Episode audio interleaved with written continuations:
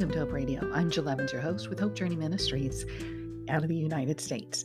We are working on a 16-day prayer event called Under His Wing, and we're actually taking the scripture Psalms 91 and breaking it down for one verse every single day.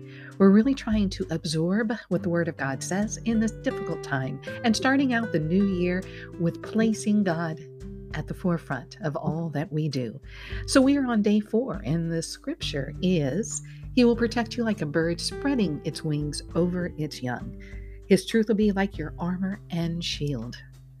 Now you know why I called it Under His Wing. It says He'll protect you like a bird spreading its wings over its young.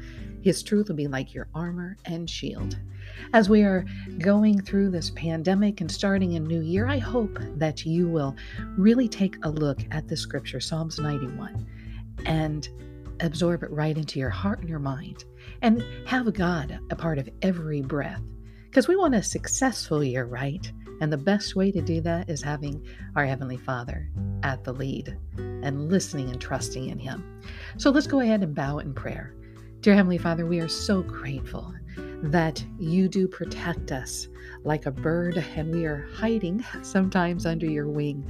Father, we want to be there. We want to be in your shadow there and protected. This world is cruel, and we are experiencing some very tough things in our lives with the pandemic and loss of jobs and just uncertainty. So Father, I lift up those who are listening in to Hope Radio, and may they be blessed, and may they find the peace and comfort that we know that you offer. Thank you so much, Lord, for all that you do. In your holy name we pray. Amen. Thank you so much for listening to Hope Radio. Take this scripture, verse 4, and really hold on to it today. I hope you have been blessed. Thank you for listening to Hope Radio. I'm Jill Evans, your host, and remember to be a blessing to others.